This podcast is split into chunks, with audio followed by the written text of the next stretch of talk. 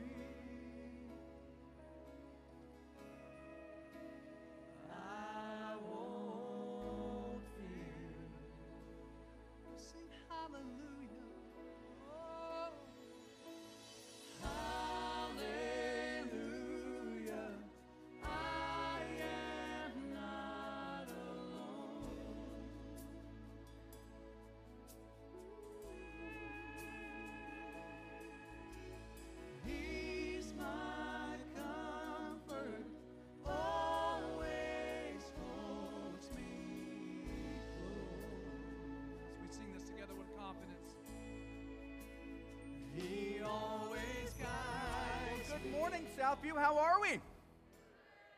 Excellent, excellent. Glad to have you with us today. Welcome to you. My name is Brad. I'm the pastor here at Southview, and it's so great to have you with us. As we have people still filtering in and we're uh, joining us, we're going ahead and start today, get cranked up. First, if you're a guest with us, welcome to you. We're so glad that you're here. We would love to connect with you, know that you're here, and how we can minister to you. And the best way you can do that is just to very simply grab your cell phone and right now at this second, text the word connect to our number on the screen 910 424 1298. Just text connect there.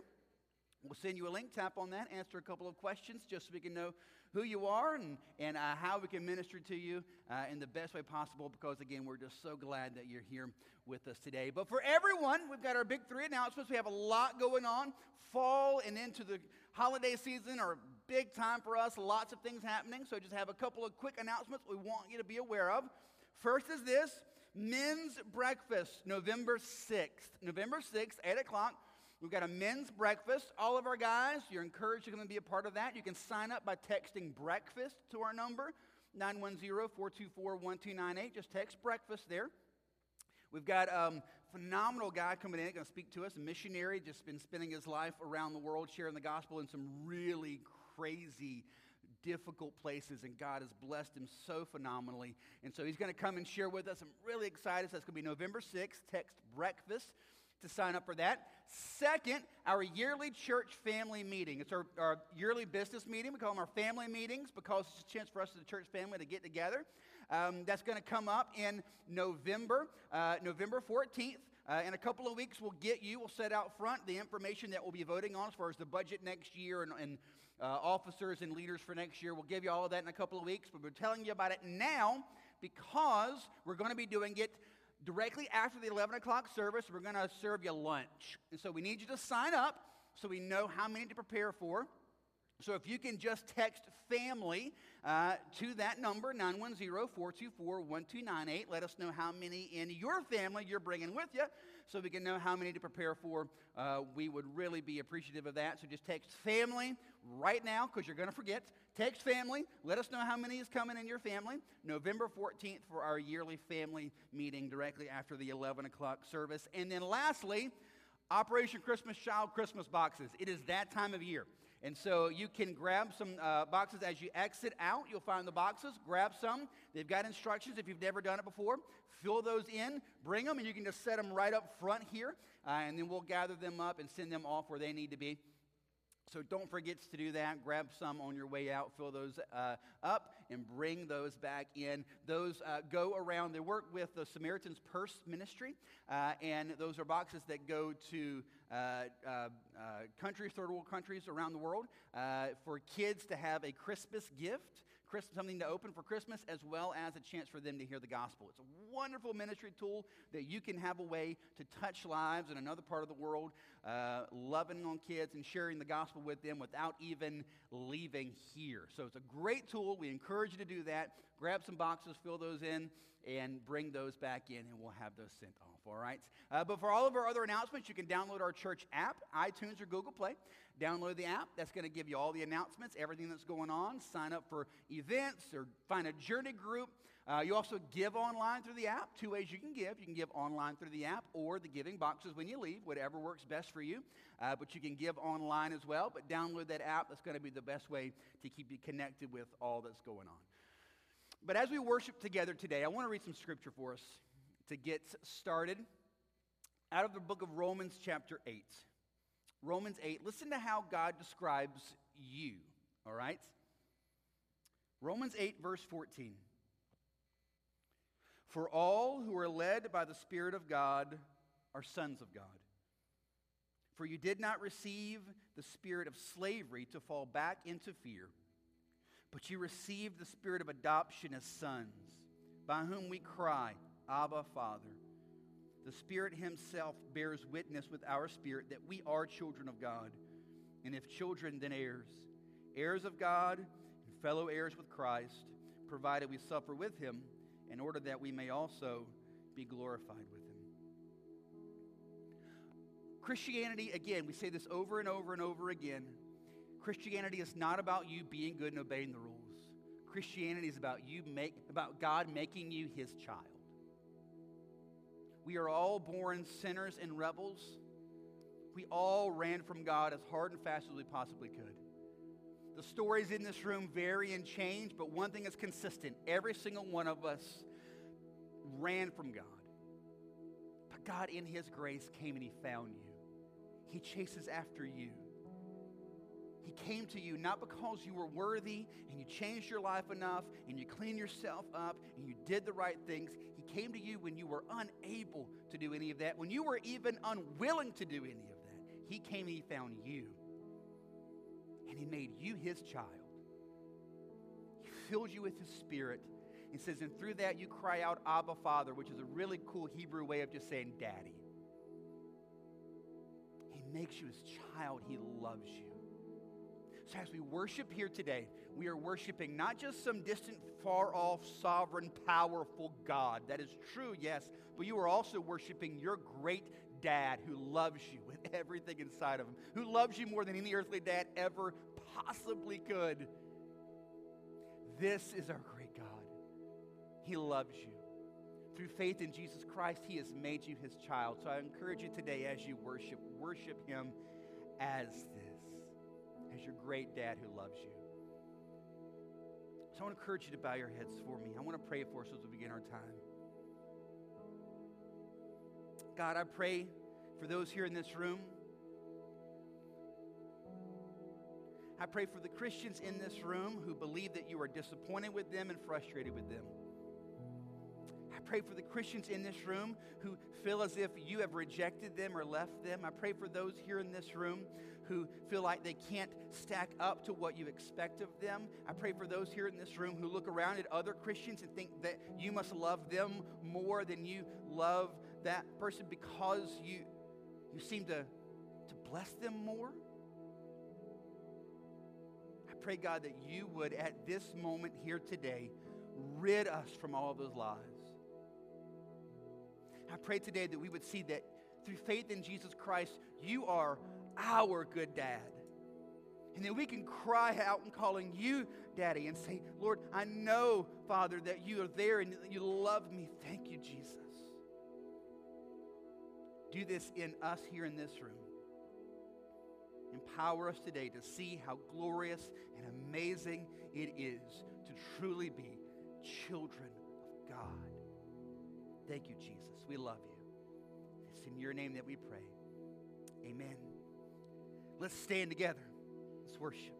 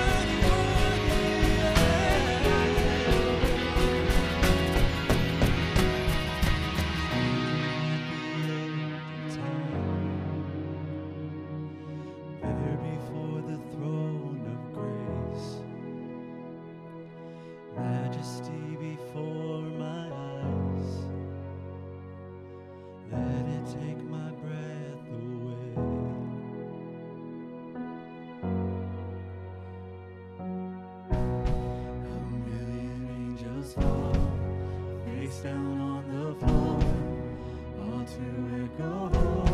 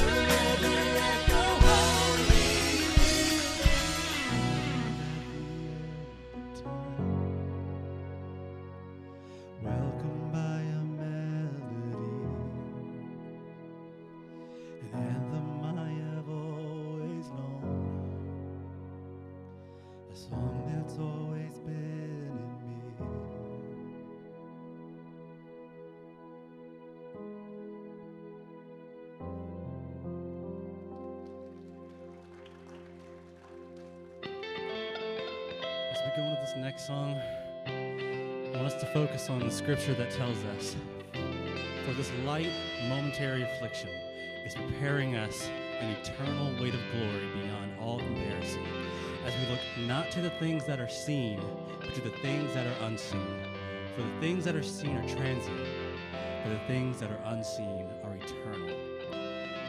Before we sing, I just want us to focus and put ourselves in a moment where we really look at what God is doing on us internally as He prepares us for an eternal time of worship and love and joy and peace with Him in heaven.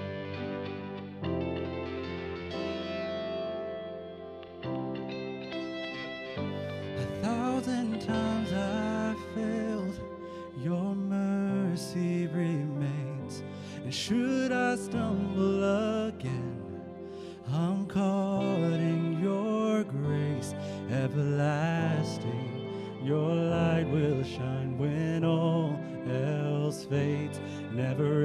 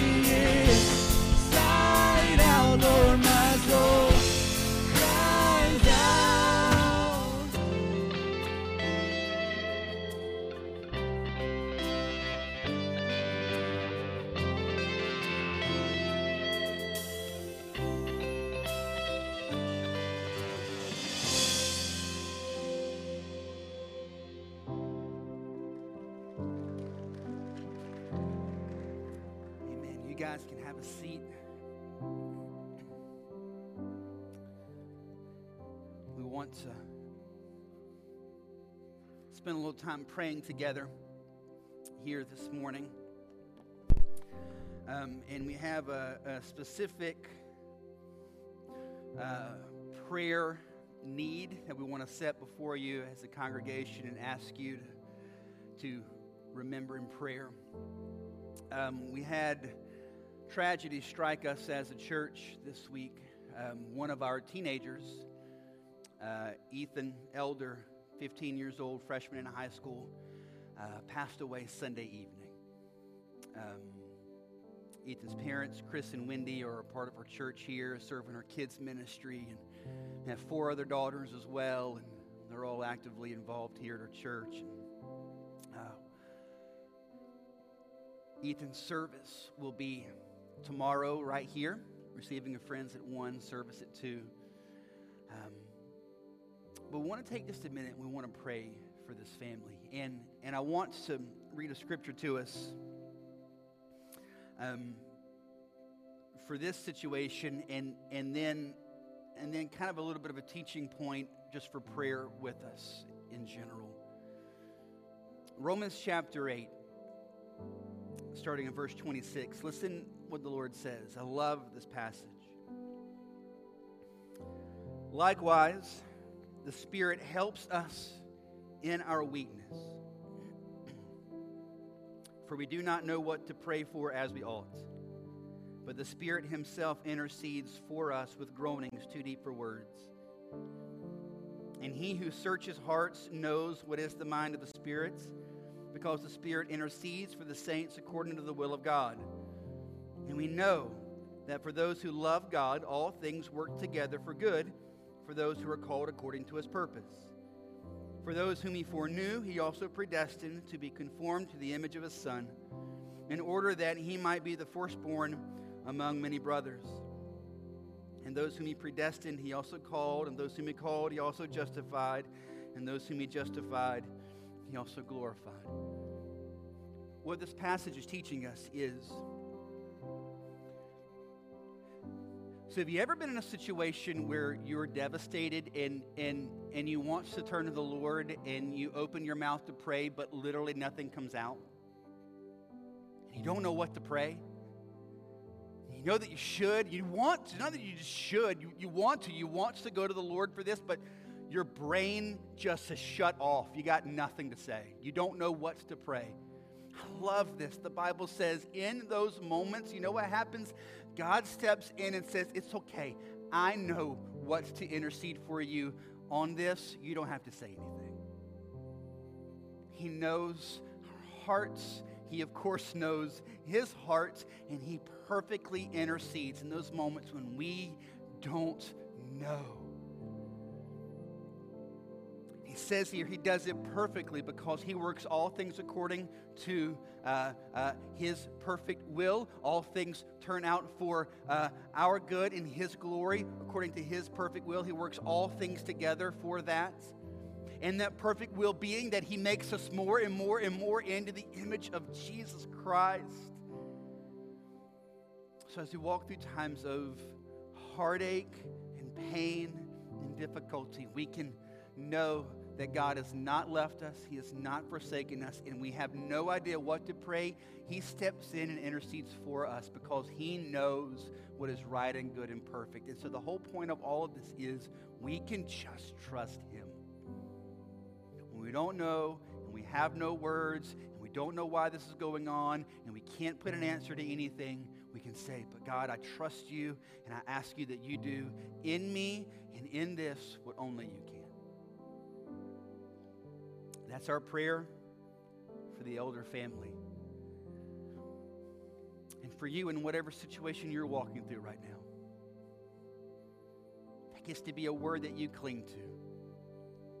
You've you ever been in a situation where you just ran out of prayers, like you didn't know what to pray anymore? Like you did that over and over and over and over and over, and you don't know what to say anymore? God says, You don't have to know what to say. I'm going to step in. When you're weak, I'm strong. I'm going to step in and intercede for you here. Trust me. I'm going to work this together for good, for my glory, for your growth in Christ. So let's bow our heads and, and let's take a minute and let's pray.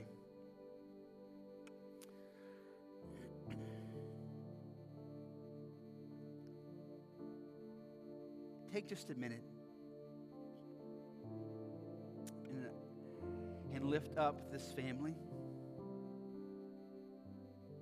And if you don't know what to pray, lean into this passage and say, God, I don't know what to pray. I'm needing you. Intercede for me. I don't know.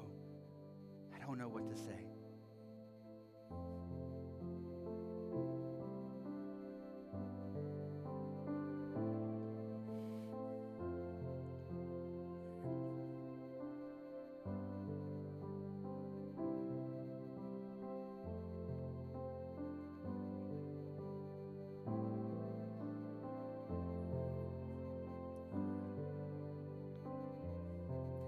God, I am so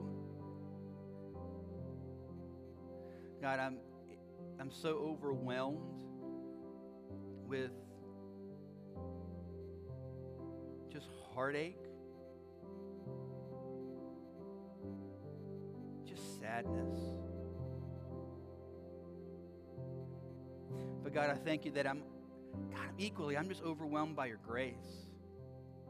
I thank you for God. I confess right now there isn't a single person in this room, me included, who has some kind of perfect word or prayer. We just don't. So, God, I just ask you that we will just fall on you. Thank you that you intercede for us when we don't know what to say, don't know what to pray, don't know what to do. You step in in our weakness.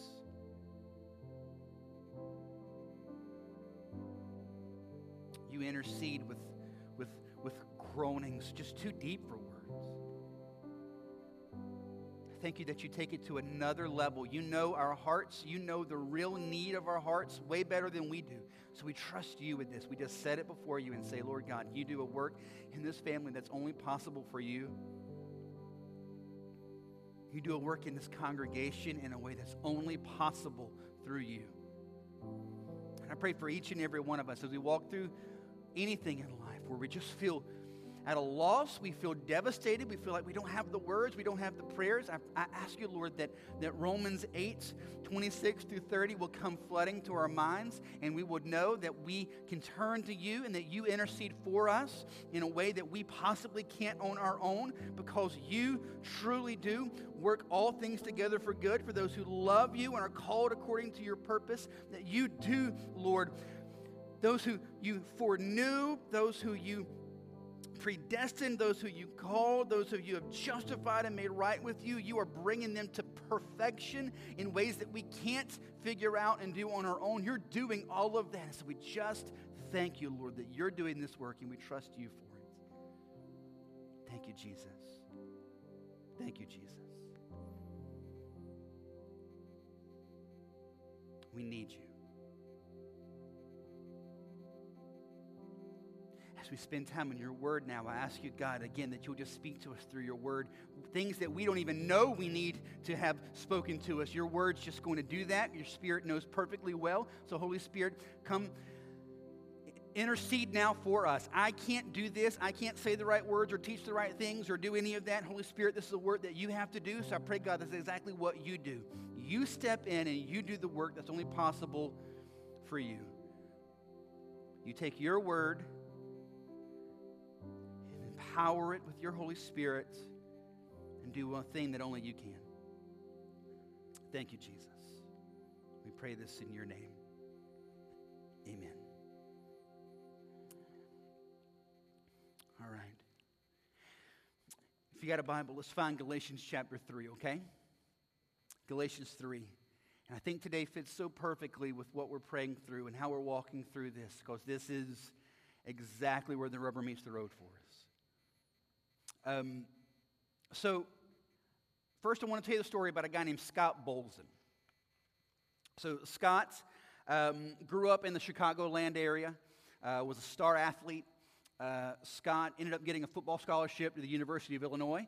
Uh, actually, even was able to play a few seasons in the NFL. Uh, did well for himself. Married his high school sweetheart, had a couple of kids. after football, started a very successful and lucrative uh, private charter plane business. Things were going really, really, really good for Scott. Then one day in 2008, Scott walked into the restroom at his office building, slipped on a freshly mopped floor, fell, and hit the back of his head very, very, very hard. Knocked him unconscious. He was discovered, called 911, sent him to the hospital.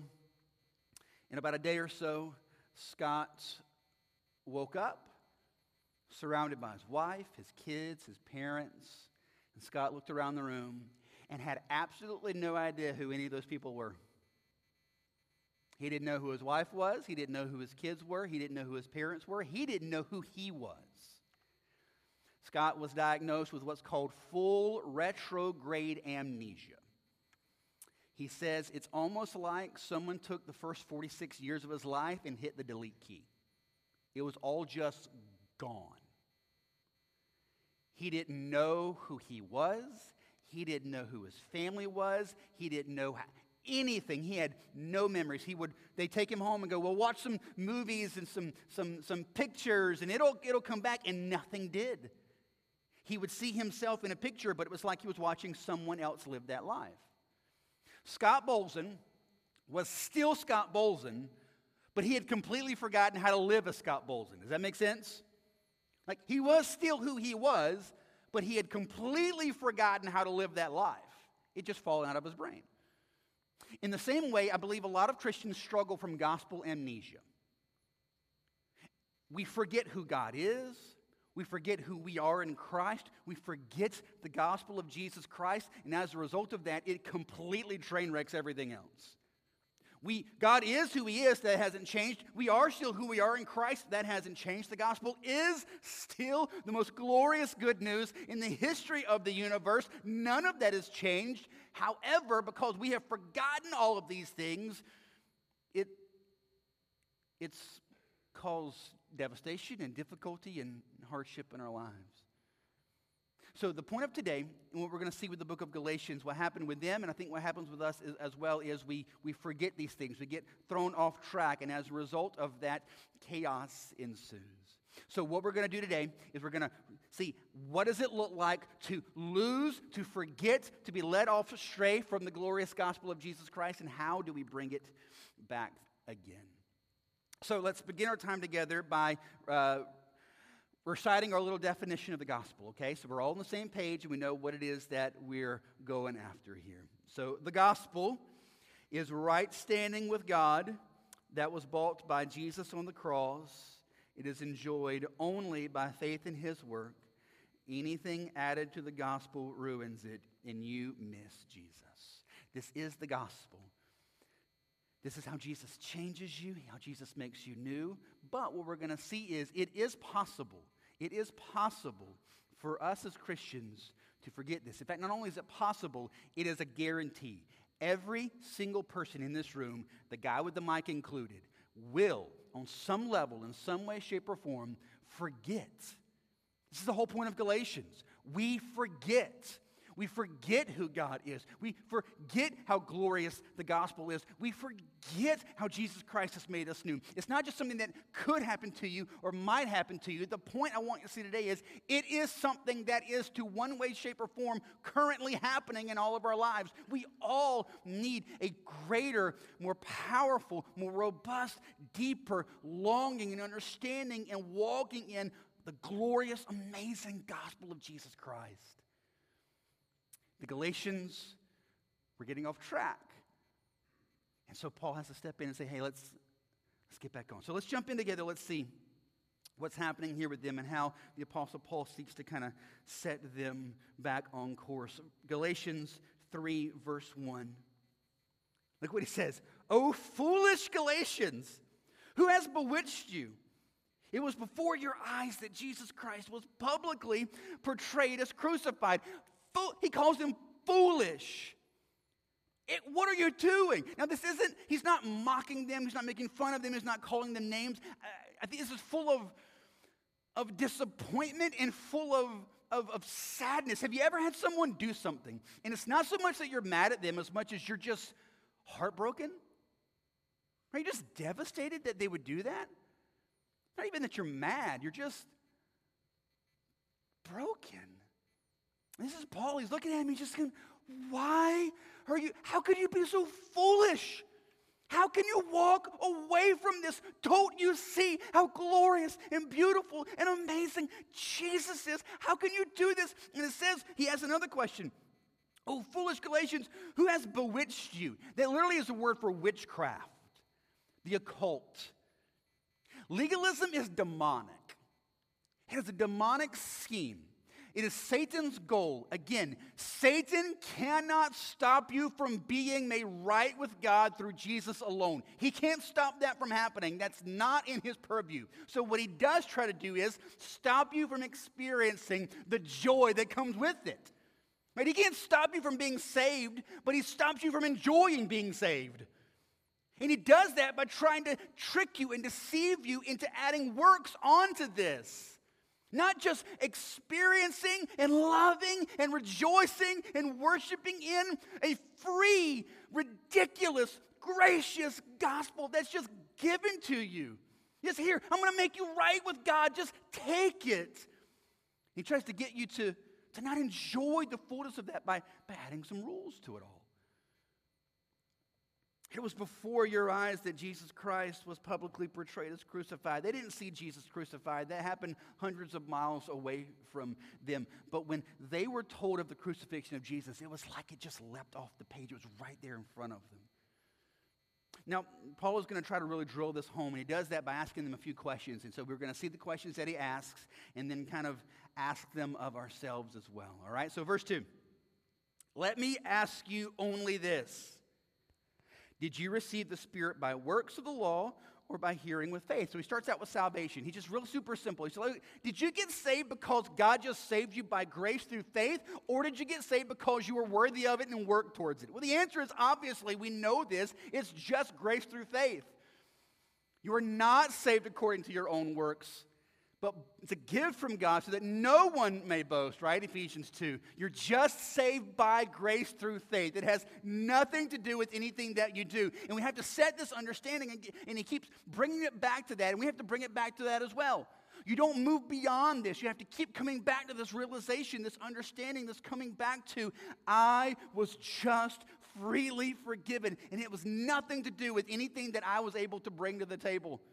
God, just in His grace, saved me. You come back to this over and over and over. You don't move on from this. You don't graduate from this. Getting deep doesn't mean you got that nailed and now let's go to other things. Deep means you keep coming back to this and you're always even more amazed that God just saved me. He just saved me. I didn't deserve it. I wasn't worthy of it. I didn't earn it. And He just did it. That is how you go deep. You keep going back to that. You become more and more and more and more and more amazed that he just did that for me. So then he goes on to the next thing. Okay, so so you're saved by grace. All right, so now here's the question. Here's, here's, here's where they were really cutting up, starting to monkey with it, and here's where we monkey with it as well. Look at verse 3. Are you so foolish? He comes back again at that, right? He's like, just to make sure you understand, you're, you're being stupid. So, are you so foolish? Having begun by the Spirit, are you now being perfected by the flesh? So they're saying, just like we would say, well, of course you're saved by grace. Yes, yes, yes, yes, of course. But you grow in your faith, you grow in your relationship with God by doing these things, right? We, we talk about this all, we talk like this all the time. If you're really going to be mature, if you're really going to grow, you have to stop doing these things. Like, I'm, I'm not going to party anymore, and I'm not going to do these things anymore. And I'm not. I'm going to clean up my language, and I'm going to start doing these things. I'm going to start reading my Bible, and I'm going to start going to church. And, and so we we boil down our growth in Christ based off what we do, instead of understanding every bit of it is just grace think about it like this. Imagine you're you have a flight right? So you're on a plane. You're sitting there on the plane takes off you know you're just you're flying 35000 feet and you're, you're just sitting there. And you look over across the aisle and the guy across from you is just sweating profusely. He's sitting there and he's doing this.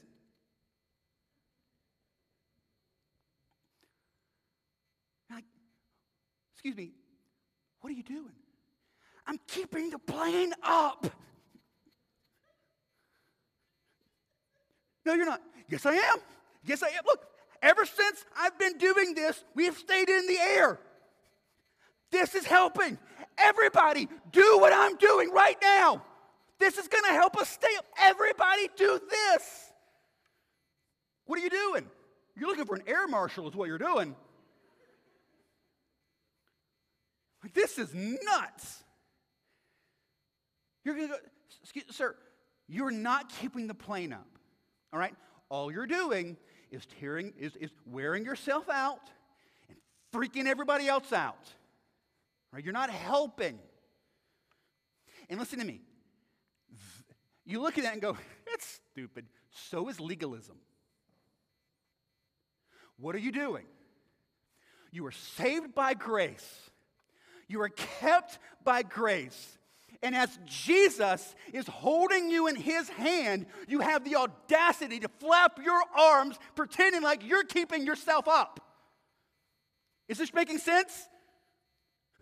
We, we, we start looking at these things that we do and go, well, of course I'm righteous. Look how I'm living. Well, of course I'm righteous. Look at the Bible version I read.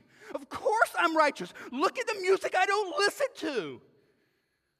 We look at the external things and assume that that is what's doing this work in us, and it's not. It is exactly what verse 3 says. Listen to me. Foolish.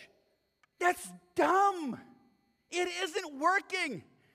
All you're doing is needlessly wearing yourself out and freaking everybody else out around you. Because just like the moron on the plane, the moron in the pew doesn't just flap their own arms, they look around and tell everybody they got to do it also. Right? It's not just me flapping. Hey, if you don't flap, we're going to crash. Everybody has to do it. And it ruins relationships, it ruins churches, it ruins your soul. Foolish, foolish, foolish. Having been saved by grace, are you now being perfected by your works? We look at the things we do and we give glory and honor to the thing that here's what legalism is. You look at the thing you do and you give glory and honor to the thing that you do rather than the God who maybe used that thing to accomplish something in you. Does that make sense? So, next to our house, we have someone building a house. If I, and as we've been watching it go up, you know, over the last few months, if I walked out tomorrow morning, right, all the builders are out there working, and I walked out and I picked up a guy's hammer off the table and I said, You have done a great job. You, Mr. Hammer, have built a great house. This place is amazing. You did great.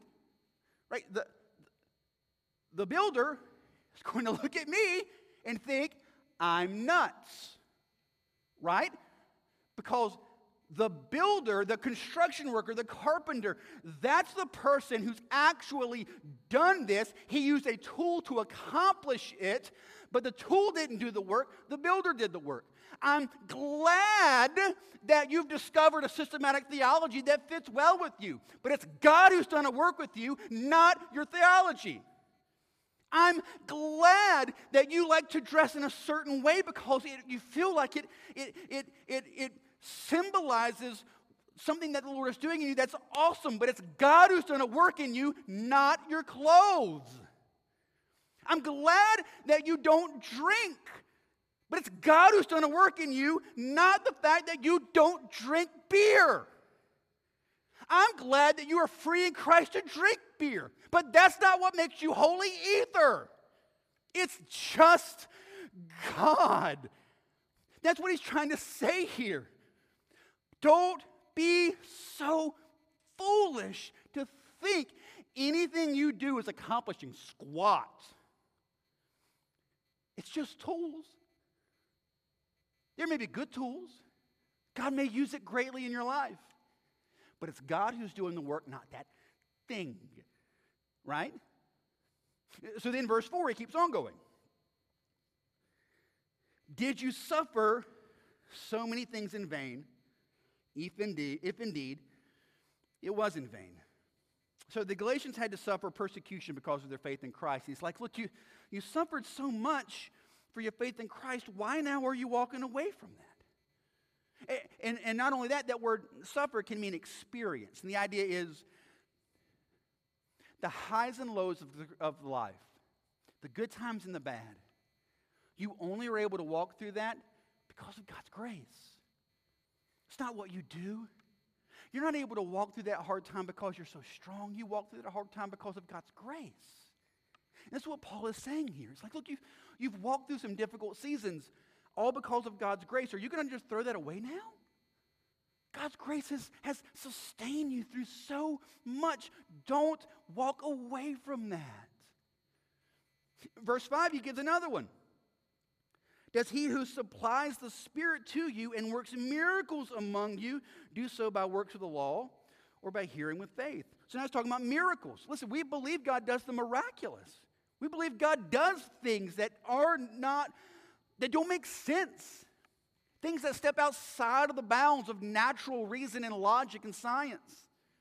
And what he's saying here is this God did not do that because you were worthy of it. He did those things by grace. What he's trying to show you here is every single thing in your life is just by grace. Everything. You are saved by grace. You grow by grace. You endure difficulty by grace. You experience the miracles of God by grace. Every single thing in your life is just by the gracious hand of God, and that is it. And to put an even finer point on it, in verse 5, he goes Old Testament on them. Verse 5. Again, does he who supplies the Spirit to you and work miracles among you do so by works of the law or by hearing of faith? Verse 6 Just as Abraham believed God, and it was counted to him as righteousness, know then that it is those of faith who are sons of Abraham. In the scriptures, foreseeing that God would justify the Gentiles by faith, preached the gospel beforehand to Abraham, saying, In you shall all the nations be blessed. So then, those who are of faith are blessed along with Abraham, the man of faith. So, to prove that salvation is about faith and not works, Paul uses the example of Abraham. So, when Abraham was called by God, quick Bible pop quiz. When Abraham was called by God, was he a Jew or a Gentile? Don't answer, you're going to get it wrong. He was a Gentile. He was not a Jew. Right? The Jewish people did not exist at that point. Abraham was a pagan, idol worshiping Gentile. He did not pursue the God of the Bible. He did not know and love the God of the Bible. He was lost as a goose in a snowstorm. Lost. He was worshiping false gods. He was chasing after his own way, and God came to him. God came to him, God found him, God chose him. And it says in Genesis 15 6 that Abraham believed God. And that's what made him righteous with God. It wasn't what he did, it wasn't how he lived, it was the fact that he trusted God. And as a result of that, Abraham was made righteous with God. And it was before any kind of circumcision. So the big thing here in Galatians is circumcision. Abraham believed God 430 years before circumcision was even made a law. It's just about grace. It's not about your works, it's not about what you can do. So here's the point Paul is trying to get us to understand everything in your life is just about grace. Everything in your life, you're saved by grace, you grow by grace, you endure difficulty by grace, you experience the miracle hand of God by grace. Everything is by grace. But when we forget that, when we lose sight of that, that's when things start to get funky and weird. Every time you and I sin, every time you and I sin, in some way, shape, or form, it's because we forget who we are in Christ. We forget who God is, we forget the gospel, we forget who we are in Jesus Christ. Every time you feel far from God, every time you feel like God is angry with you, every time you feel as if you are being condemned by God and you're a follower of Jesus Christ, it's because you have forgotten the gospel. The relationships in our lives bear witness to whether or not we are remembering the gospel or not. If a Christian wife is hypercritical of her husband, it is not because he's an idiot, it's because she has forgotten the gospel. If a Christian dad is hypercritical of his kids, it's not because they're boneheads, it's because he's forgotten the gospel. God was gracious to you. And instead of remembering that and now living graciously to others, we now put them on works. And think about it. I mean, think about just the way that we interact with people. Well, I will forgive them if they apologize. I will talk to them if they talk to me. I'll be nice to them if they're nice to me. What are we doing? We're doing a gospel of works. We're doing a, a, a works based understanding of how God interacts with us and now how we interact with others. When we understand that God is just gracious to us and not according to works, now we're empowered to be gracious to others, not according to works. Forgetting the gospel has enormous ramifications on everything in your life. This is why we come back to this over and over and over. This is why we're doing 13 weeks in Galatians. Remembering the gospel, remembering God's grace, remembering the fact that it is just by faith in the gracious work of God through Jesus Christ on the cross that impacts everything in your life. And apart from that, it all crumbles. So, how do we remember? I'm going to give you a few quick things. How do we remember? I want to read a scripture to you. Philippians 3 12 through 6. We'll put it up on the screen, or you can open up your word if you'd like to follow along. How do we remember? Philippians 3 12. Not that I've already obtained this or I'm already perfect, but I press on to make it my own, because Jesus Christ has made me his own. Brothers, I do not consider that I have made it my own. But one thing I do, forgetting what lies behind and straining forward to what lies ahead, I press on toward the goal for the prize of the upper call of God in Christ Jesus. Let those of us who are mature think this way. And if in anything you think otherwise, God will reveal that also to you. Only let us hold true to what we have attained. So I'm going to give you five quick things from this passage that I think help us remember. All right, number one, be humble. So look what the Apostle Paul says. Not that I have already obtained this or I'm already perfect. The Apostle Paul says, I'm not perfect.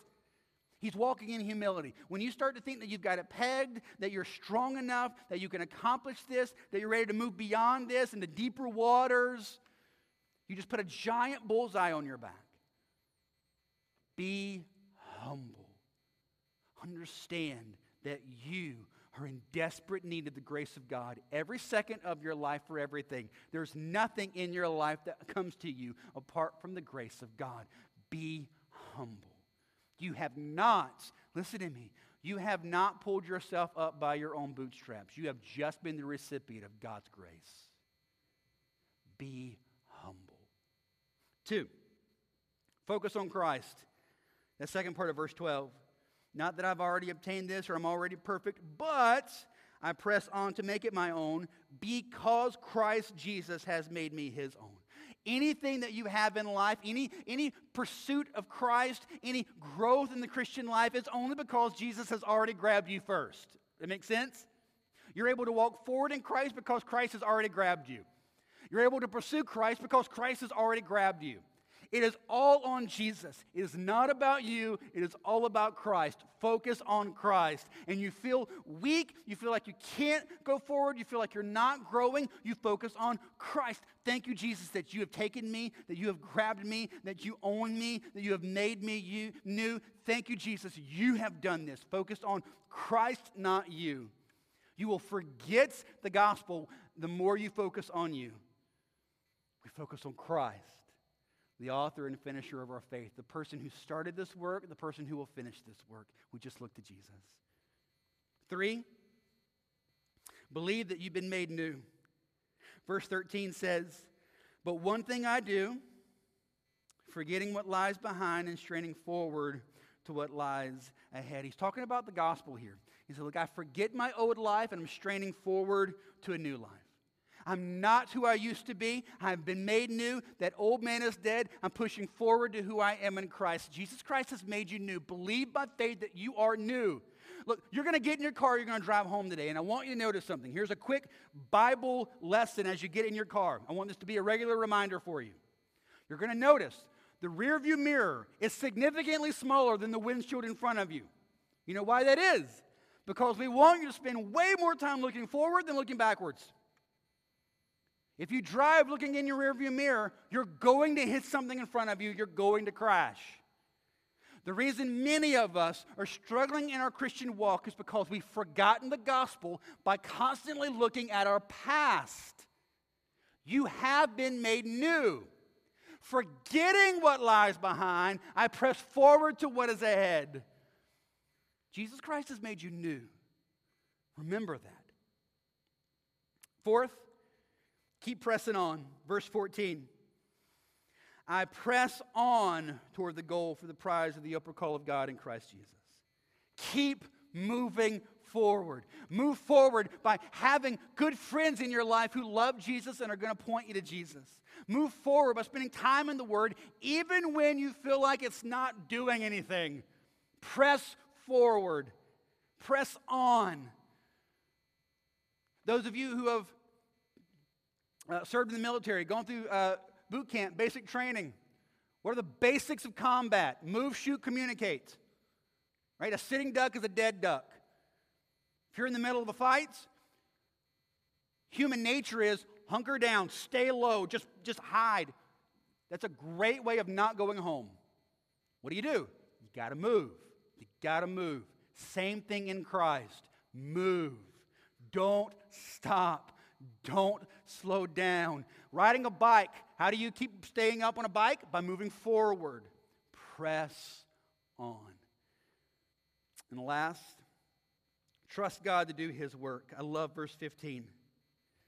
Let those of us who are mature think this way. So if you're looking for a definition of maturity, we just read it.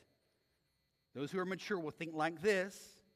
And if in anything you think otherwise, God will reveal that also to you. I love this. So, you know what God's doing? He's, he, he's taking the pressure off. Let God do his work. If there's something in your life that is amiss and needs to be fixed, God's going to show you. Trust him. If there's something in someone else's life that needs to be fixed, God can show them. Trust him. Pray more than you talk. Pray for them. If there's anything that needs to be fixed, what does he say? God will reveal that also to you. Trust God to do his work. How do we remember? We remember being humble. We remember by focusing on Christ, believing he's made us new, pressing forward to Jesus Christ, and trusting him to do his good work in us. I'm going to ask our band to come up. And and as they're coming up, um, so we all need to still be discipled and grow. I'm no different. Uh, yesterday, last night, um, my seven year old daughter discipled me. We're driving home and we're talking about all that's been happening here in our church and um, I don't know if you know this. If, if, if you're not super plugged in, you may not know the extent. Um, we, we, uh, we've had eight deaths in the last two months as a congregation. which is a lot. It's a lot. Um, so we're driving, and, and my seven year old is talking about that. Um, she said, Dad, it's a lot. I said, Yeah, that is a lot, baby. Um, she said, Well, what what makes me feel better is I know that people who die go to heaven. Then she stopped herself. She said, No, not everyone does that. I said, You're right, baby. I said, uh, Only those who, who believe in Jesus. She said, No, no. You have to trust in Jesus. I said, All right, you got me. Yeah, you're right. Good call. It is not enough to simply just believe. James, the brother of Jesus, tells us that even Satan and his demons do that. The difference is trust. So, my question for you have you trusted in Jesus Christ? Have you trusted in him? What that means is, have you, have you set aside all of your best work and your best efforts and all that you can accomplish and just said, Jesus Christ, I need you. I can't do this. I can't do this. I'm going to fail miserably. I can't. Jesus, I need you. I trust you. You died on the cross for my sin. You rose again to give me new life. Jesus, I need you. I give myself to you. I trust you. Make me new. Have you trusted Jesus? I'm going to ask you to bow your heads. I want to pray for us.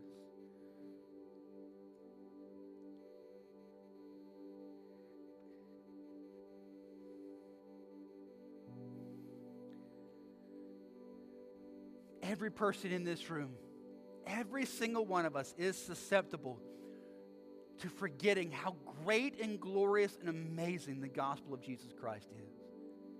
We forget that we were just saved by grace and God, in His mercy, just handed it to us. Just simply believing by faith in Jesus Christ, we are made new. We forget that it's not my best work and best effort that empowers me to grow in that faith, it's just the grace of God. We forget that all the difficulties and trials and struggles that we walk through in life, we're not going to walk through that and endure that because we're strong or we're tough, because of God's grace. We forget that any glorious, miraculous thing that we experience in our life, that's just by the gracious hand of God. We didn't earn that, we didn't work up enough faith for that. It was just God in His grace.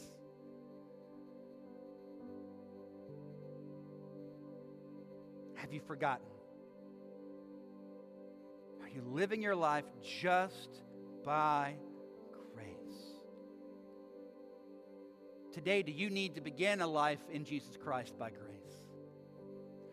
Trust in Jesus Christ today. Trust in Him that His death on the cross, trusting in Him, makes you new. You can do that today. Say, Jesus Christ, I trust in you. Dying on the cross for my sin and rising again, I trust in you. Make me new. He will. Trust Him for that today. Lord God, thank you. Thank you, Jesus. I ask you that you would today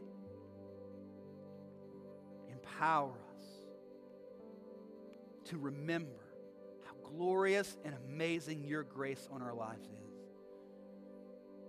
Thank you, God. We need your grace. We need more of your grace. Pour it on us right now, here today.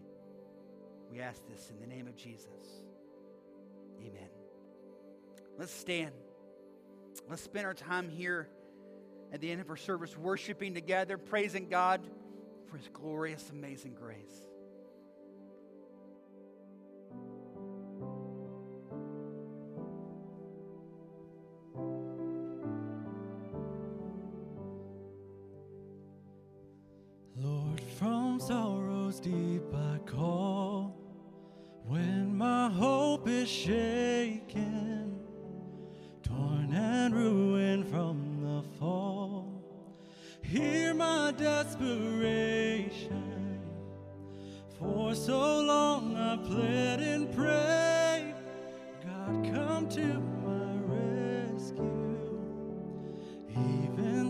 The thorn